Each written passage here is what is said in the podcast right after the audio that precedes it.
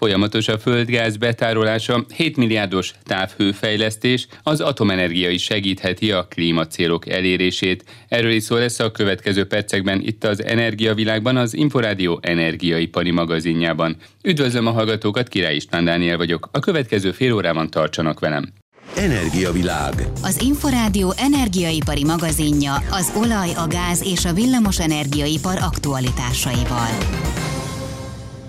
Európában és Magyarországon is jelentősen nőtt májusban a betárolt földgáz mennyisége, derül ki a Magyar Energetikai és Közműszabályozási Hivatal adataiból. A hivatal szóvivője elmondta, itthon májusban 32%-kal csökkent a felhasználás. Serre Zsoltot Sipos Ildikó kérdezte. Mi a tárolókat illeti, ott az Európai Unióban a májusban betárolt gáz mennyisége 10% ponttal volt magasabb, mint egy éve, Magyarországon ez a szám 48%-kal magasabb adatot jelent. Abszolút jó hír. A régió tárolóiban egyedül Ausztriában és Romániában volt alacsonyabb a havi zárókészletszint, mint egy évvel korábban. Ha megnézzük az európai gázpiacnak a május havi mozgásait, akkor azt látjuk, hogy az európai piacra érkezett összes gáz mennyisége mintegy 5%-kal csökkent május hónapban az előző év májusához képest. Ennek oka a lengyel, bolgár és finn szállítás leállása, illetve az ukrajnai egyik tranzitútvonal kiesése volt. Azért megjegyezzük, hogy június 1-től a holland és a dán szállítást is korlátozzák, amely valószínűleg fontossá teszi újabb LNG szállítmányoknak az érkezését. E tekintetben egyébként jó hír, hogy Kínában csökkent az LNG kereslet. Ami pedig a tárolói feltöltést illeti, most jól haladnak a tároló feltöltési programok, ennek megfelelően konszolidáltabb az árszínvonal is, viszont a jövő évi gáz ár tovább emelkedett, hiszen azt várják a piaci szereplők, hogy legkorábban 24-25-re fog az orosz földgáz helyettesítésére kidolgozott uniós program ár csökkenést okozni. Hogyha az orosz import csökkent az előző hónaphoz képest májusban, akkor milyen forrásokból sikerült a az európai gáztározókat föltölteni, illetve a magyar gáztározókat. Az LNG import növekedett, illetve a norvégiai szállítások növekedtek. Az 5%-os csökkenést azonban egyértelműen az orosz szállítások csökkenése okozta. Összességében így mit lehet elmondani? Európában most mekkora a betárolt földgáz? Mindenhol láthatóan növekszik az Európai Unió döntésének, illetve az Európai Uniós előírásoknak, standardeknek megfelelően nő a betárolt gáz mennyisége. Ha megnézzük, hogy konkrétan hány milliárd köbmétert jelent a hazai tárolókban, akkor a május közepi adatot nézve ez Magyarországon 2,3 milliárd köbméter. Serre Zsoltot a Magyar Energetikai és Közműszabályozási Hivatal szóvivőjét hallották. Energiavilág. Az energiavilága a világ energiája távhővezeték szakaszokat korszerűsített, új vezeték szakaszokat épített és új fogyasztókat kapcsolt a hálózatra a budapesti közművek. A beruházás értéke majdnem 7 milliárd forint, aminek felett több mint 3,4 milliárd forint vissza nem térítendő Európai Uniós támogatás. A fejlesztésekkel évente mintegy 7000 tonna üvegházhatást okozó gázkibocsátás marad el, ami megfelel mintegy 500 hektár erdő széndiokszid megkötő hatásának. A részletekről a BKM Budapesti Közművek Nonprofit ZRT távfőszolgáltatási és energetikai vezérigazgató helyettesét Orbán Tibort hallják. Valójában három nagy volumenű pályázatunk fut, ugye egyiknek a lezárása és másik kettőnek az indítása. Tehát valójában több milliárd forintos fejlesztés is fut. Ennek a célja többszörös.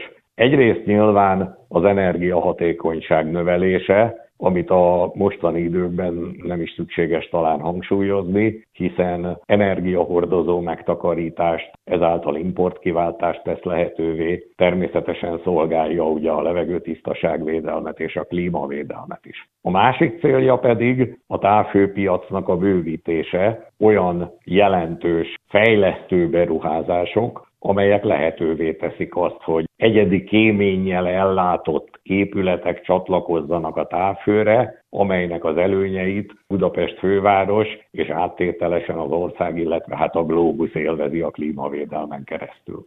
Hogyha egy belvárosi ingatlannál csatlakozik a teljes háza, a teljes lakóközösség a távfűtéshez, úgy általában meg lehet-e azt határozni, hogy mennyit spórolhat egy átlagos budapesti társasház egy ilyen csatlakozással, és ne egy új társasházról beszéljünk, mert ott már úgy tervezik természetesen a belső gépészeti megoldásokat, hogy akár távhőre is tudjanak csatlakozni a legtöbb esetben, de egy olyan 80-100-120 éves ingatlannál, amelynek egyedi fűtései vannak a lakásokban.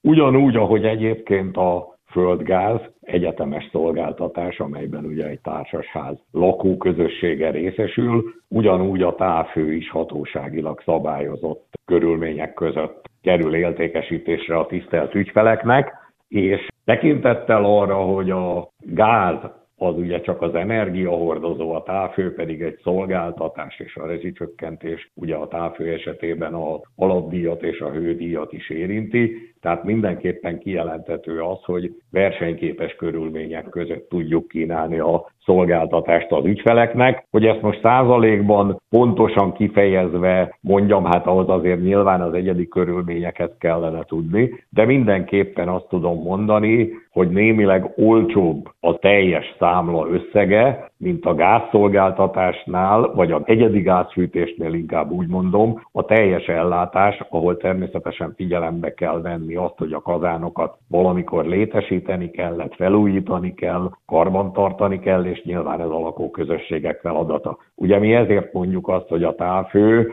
az egy kényelmes ellátási mód, nem csak megfizethető és biztonságos, de egy kényelmes is, hiszen mi elvégezzük mindazokat a karbantartási és egyéb feladatokat, amelyek egyébként a lakóközösséget terhelnék. Természetesen ez benne van a mi szolgáltatási hárunkban is. És most pedig hőközpontok teljes felújítása, új vezetékszakaszok létesítése, illetve akár hőközpontok távfelügyeleti rendszerbe kötése is jelentős összegű támogatást kaphat. Mi a legfontosabb, illetve nagyjából mekkora területen mennyi eszközt és berendezést tudnak így megújítani, felújítani, átalakítani, vagy akár létesíteni a tervek szerint? Ez egy számot engedjen meg, hogy mondjak, vagy egy adatot, hogy azért ezt meg lehessen ítélni, hiszen a budapesti távfőszolgáltatás azért egy nagyon nagy és kiterjedt, mind területen, mind darabszámra, mind egyéb mértékegységekben eszközállományjal rendelkezik. Ugye nekünk csak a bruttó eszközértékünk, amelyek a távvezetékeket, a hőközpontokat és a hőtermelő egységeket érintik, az 100 milliárd fölötti. Így kell nézni azt, amikor egy mondjuk 6-8 milliárdos projektet hajtunk végre, amelynek a fele a támogatás, ugye amelyet az előbb említett, hogy 4 milliárd, az a támogatás, ami a fele az egész projektnek, tehát ugye ahhoz egy 8 milliárd forintos beruházás tartozik. Tekintettel arra, hogy ezt így nézzük, tehát nyilván a hőközpontok egy részét, Egyébként most konkrétan 3500-nál is több hőközpontunk van, amelyből mondjuk 60 darabot érint ez a komplet felújítás. Vagy ugye 3500 hőközpontunk van, amelyből mintegy 200 darabot kötünk még bele a távfelügyeletbe több mint 500 kilométernyi távvezetékpárunk van, úgyhogy ha ezt így nézzük, akkor ez ugye csak néhány száz métert vagy néhány ezer métert érint. Természetesen azokat a rendszerelemeket korszerűsítjük, növeljük a hatékonyságát, amely nem felel meg a 2020-as évek elvárásainak. Egyébként ugye említett, hogy 3500 hőközpontot üzemeltetnek ezek mennyire modernek, illetve ezek mekkora része szorul felújításra vagy modernizációra a következő években? A túlnyomó része az természetesen korszerű, hiszen az elmúlt években is a főtáv folyamatosan végzi az eszközállomány megújítását. Egyébként éppen a korábbi, még nem is KEHOP, hanem KEHOP ugye H nélkül, illetve KIOP, korábban is voltak olyan Európai Uniós támogatások, amelyek lehetővé tették a távfőszolgáltatók számára, így a főtáv számára is az eszközállomány megfelelő szinten tartását. Ezen felül természetesen a főtáv a saját nem támogatott forrásaiból is jelentős forrásokat költ az eszközállomány fenntartására évente a főtávnál ahhoz, hogy megfelelő szinten tartsuk a hálózatot, hát azért 150-200 hőközpontot meg kell újítani, hiszen különben ugye az élettartamukból adódóan ezek 20-25-30 évesek is lehetnek, ami hát nyilván szükségképpen jelentett meghibásodásokat de ugyanígy a távvezetékeknél is magunk is folytatunk tervszerű rekonstrukciós munkákat, tehát természetesen ezek a uniós támogatások nagy mértékben hozzájárulnak ahhoz, hogy többet tudjunk elvégezni annál, mint amire a saját forrásaink elegek lennének. Mennyire népszerű most ez a szolgáltatás, mert ugye talán a 2000-es évek elején volt egy jelentős hullám a lecsatlakozók részéről, aztán utána, mint hogyha megindult volna a rácsatlakozás is, mint említettem, ugye a belváros számára is kínálják már ezt a lehetőséget. Szóval a rá és lecsatlakozók aránya és a távhő népszerűsége jelen pillanatban milyen, hogy alakult az elmúlt években? Azt kell, hogy mondjam, hogy én lekopogom, de országos szinten is bővül a távhő, Budapesten pedig dinamikusan bővül a távhő. Ez egyébként köszönhető annak, hogy a távhő valóban versenyképes szolgáltatást nyújt az egyéb egyedi ellátási módokkal szemben, nem csak árban, de az egyéb társadalmi hasznokban is, hogy ilyen magasztos szavakat használjak, tehát a helyi levegőtisztaságvédelem és a klímavédelem is egy nagyon fontos szempont. Hogy konkrétumot mondjak, az elmúlt években Budapesten lecsatlakozás egyáltalán nem volt a távfőről, tehát ezt nyugodtan kijelentetem, hogy gyakorlatilag nulla. Ehhez képest pedig, ahogy ön is említette, egyrészt sikerül lakossági fogyasztókat, lakóparkokat, társasházakat is bekapcsolni a távfőben. Talán ez a legfontosabb fokmérője annak, hogy ez valóban egy jelenleg dinamikusan fejlődő szolgáltatás, de Budapesten nagy mértékű ingatlanfejlesztések folynak. Mondok néhány exkluzív épületet, Puskás Aréna, Duna Aréna, hogy csak mondjak de jelentős irodaházak és egyéb létesítmények 13. kerületbe. Hungária Greens irodaház, ugye a Hungária körúton. Szinte az összes irodaház, amely az elmúlt években létesült Budapesten, ez mind a távfőszolgáltatást választotta, és azért hadd említsem meg a Liget projekt, tehát a város Ligetben épült exkluzív létesítményeket, amelyek mindnyájan a távfőellátásra csatlakoznak, nem csak a fűtést és a használati melegvizet tekintve, de a hideg energiát, azaz a hűtést tekintve is. És hogy még egy szempontot mondjak, miért előnyös ez. Nem tudom, látta-e már a Liget projektnek az épületeit, de azokon az épületeken nagyon nehezen mutatna egy kémény, vagy nagyon nehezen mutatna ugye egy légkondicionálónak a hűtőegysége. A távhő, beleértve a távhűtést is, ezeket a gépészeti kényszereket is elkerülhetővé teszi, tehát igenis ilyen értelemben városképi értéke is van az előbb említett energiahatékonyság, fenntarthatóság és megfizethetőség mellett. Bár valószínűleg örülne, hogyha ez lenne a probléma, de még hány rácsatlakozót tudnának bevonni a távfőszolgáltatásba, mondjuk ha csak a fűtést nézzük, mekkora a kapacitásban az a mennyiség, ami még elérhető? Három fő eleme van ugye a távhő technológiának. Maga a hőtermelés, a hőforrások, erőművek vagy fűtőművek, a távvezetékek, amelyek ugye elszállítják a hőt az ügyfelekhez, és hát a hőközpontok, ahol átadjuk ugye a fogyasztóknak a megtermelt hőt. Na most a hőforrásokban, ha nézzük, akkor jelentős szabad kapacitás van. Nyilván ez többek között annak is köszönhető, hogy az elmúlt években, évtizedekben az ügyfelek részéről megkezdődött egy energiahatékonyság növelés. Magyarul mivel az épületeket korszerűsítik, a korábbiakat is hőszigetelik, nyílászárót cserélnek, fűtésszabályozást építenek be, ez a kapacitás, ami korábban a rendszer elemekben benne volt, ez nyilván ott maradt. Tehát ilyen értelemben hőforrások általában rendelkeznek szabad kapacitással. Ugyanez részlegesen igaz a távvezetékekre, hiszen az a hő, amelyet nem kell kiszállítanunk éppen ezért, az másnak értékesíthető, de természetesen a legkritikusabb rendszerelem ebből a szempontból valóban a távvezetékek, ott, ha szükséges,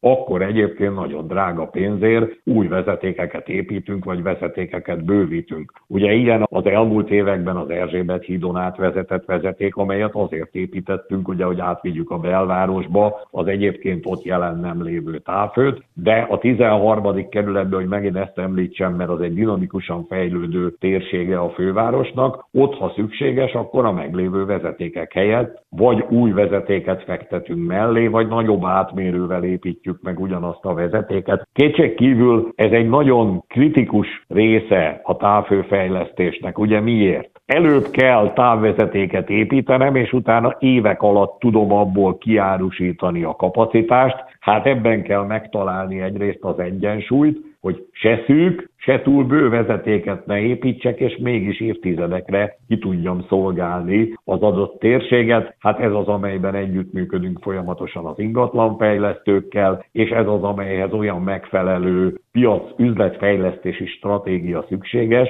amely mentén meg tudjuk találni az egyensúlyt a között, hogy egy vezetéket kétszer kelljen idézőjelbe megépíteni, vagy a között, hogy 10-15-20 évig teljesen kihasználatlanul álljon egy távvezeték.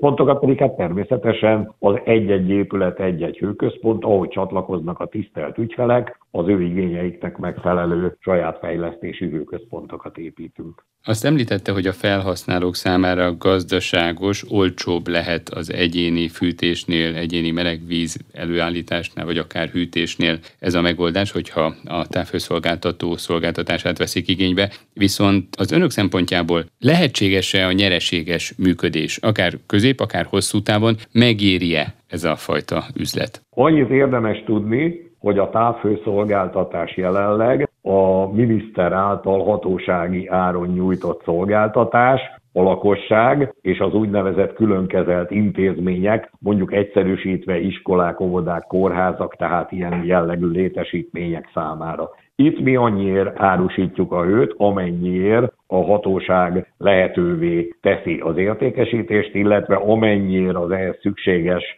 energiának egy részét meg tudjuk vásárolni, mert nem minden része szabályozott a vásárolt energiának. A gáz például piaci, szabadpiaci termék.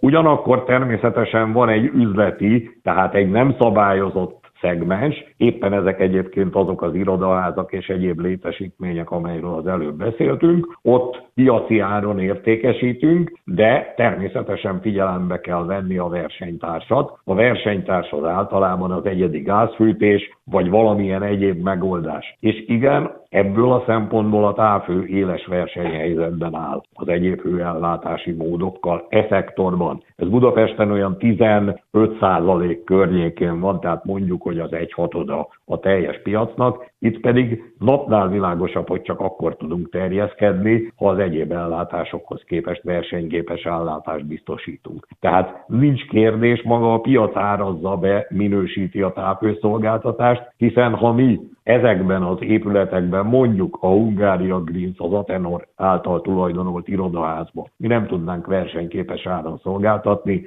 ők nem minket választanának, hanem egyéb ellátási módokat. Tehát pillanatnyilag azt tudom mondani, hogy bár éles küzdelemben állunk, de igen. És még egy egyébként a nyereség a szabályozott piaci szegmensben a szabályozott, a bruttó eszközérték 2%-a lehetséges, illetve zöld energia termelésnél 4,5%-a. Nyilván ez az a nyereség, amelyben mozoghatunk. Az egyéb piacon, tehát a nem szabályozott piacon, ott meg ahogy mondtam, ott bár nyereségesen dolgozunk, de ezt a nyereséget a piac árazza be, nem tehetek szert nagyobb nyereségre, mint amennyire ügyfeleket tudok csatlakoztatni. De ha a hold nem nő, akkor fogy. Tehát ha egy üzlet nem növekszik, akkor akkor is zsugorodik, tehát nyilvánvalóan úgy kell alakítanunk a szolgáltatásunkat, hogy abban ne csak a szolgáltató, hanem az ügyfelek is megtalálják a számításukat, hiszen csak olyan üzletek tudnak fejlődni, amelyben mindenki kölcsönösen elégedett. Orbán Tibort a BKM Budapesti Közművek Nonprofit ZRT távfőszolgáltatási és energetikai vezérigazgató helyettesét hallották. Energiavilág. Az Inforádió energiaipari magazinja az olaj, a gáz és a villamos energiaipar aktualitásaival. Az atomenergia és a megújuló energiaforrások kapcsolatáról beszélgetett Áder János volt köztársasági elnök Hárfás Zsolt atomenergetikai szakértővel a Kék Bolygó című podcastban. Kalapos Mihály összefoglalója. Hárfer Zsolt hamis illúziónak nevezte, hogy nap és szél erőművekre alapozva lehet garantálni egy ország ellátás biztonságát. Ezek időjárás függő megújulók, tehát csak akkor termelnek villamos energiát, amikor süt a nap is, vagy fúj eléggé a szél, és mivel nem áll rendelkezésre ipari mértékű energiatárolás sem az Európai Unióban, sem a világon, ezért feltétlenül szükség van olyan alaperőművekre, amelyek télen-nyáron, éjjel-nappal akkor is tudnak villamos energiát termelni csinálni, amikor éppen nem süt a nap, vagy nem fúj a szél. Az atomenergetikai szakértő példaként Németországot említette, ahol 140 ezer megawatt a naperőmű és szélerőmű kapacitás, mégiscsak 20-25 ezer megawatt áll rendelkezésre, vagyis a villamosenergia rendszer stabilitása érdekében szükség van alaperőműre. Áder János emlékeztetett, hogy 2015-ben fogadták el Párizsban a klímavédelmi célokat. Minden fogadkozás ellenére ma távolabb vagyunk a párizsi céloktól, és ez igaz volt egyébként az orosz-ukrán háború előtt, mint az aláírás pillanatában voltunk. Hárfár Zsolt elmondta, hogy a globális klímavédelmi célok elérése érdekében jelentősen csökkenteni kell a fosszilis energiahordozók részarányát, és erősebben kell támogatni a megújulók és az atomenergiát atomenergia elterjedését. Hozzátette, az atomerőmű a leginkább környezetbarát áramtermelési mód. Az atomenergiának a 1 kWh-ra jutó széndiokszid kibocsátása az átlagosan csak 6 g per kWh, és ezzel szemben például a naperőműnek a kibocsátási értéke elérheti a 83 g per kWh-t is. Atomenergia nélkül és megújuló energiaforrások nélkül egész egyszerűen a klímavédelmi háborút elbukjuk. Az atomenergetikai szakértő elmondta, hogy a világ számos országa épít új atomerőművet, vagy hosszabbítja meg a blokkok üzemi idejét. A Paksi atomerőmű biztonságosan üzemel, és megkerülhetetlen nemzetgazdasági szerepe van, fogalmazott. A tavalyi évben például a hazai áramtermelésnek a közel 50%-át biztosították. Azt is látni kell, hogy paks nélkül nagyon nehéz lenne fenntartani a rezsicsökkentési eredményeket. Áder János volt köztársasági elnök összegzése szerint az atomenergia megkerülhetetlen. Az atomenergia használatánál ha vizsgáljuk az árat más energiaforrásokkal összevetve, ha vizsgáljuk a stabil ellátást, vagy kiszámítható stabil ellátást, melyik tud leginkább biztosítani, és vizsgáljuk azt, hogy a klímacélokhoz, tehát a széndiokszid kibocsátás, az üvegházhatású gázok kibocsátásának csökkentéséhez melyik energiafelhasználás révén jutunk el leghamarabb, akkor az atom fontos és kiemelt. Hárfás Zsolt arról is beszélt, hogy az ukrajnai háború rámutatott arra, hogy a nukleáris üzemanyag készletezése egyszerűbb és kisköltséggel megoldható. Az atomenergetikai szakértő szerint, ha megépül a Paksi atomerőmű új blokja, éves szinten 4,5 milliárd köbméter földgáz tud majd megtakarítani az ország. Ez, mint Áder János megjegyezte, az éves magyar gázfogyasztás fele. Energiavilág. Az energiavilága a világ energiája. Az Energiavilág az Inforádió energiaipari magazinja ezzel véget ért. A szerkesztő műsorvezetőt Király István Dánielt hallották. Köszönöm a figyelmüket, viszont hallásra.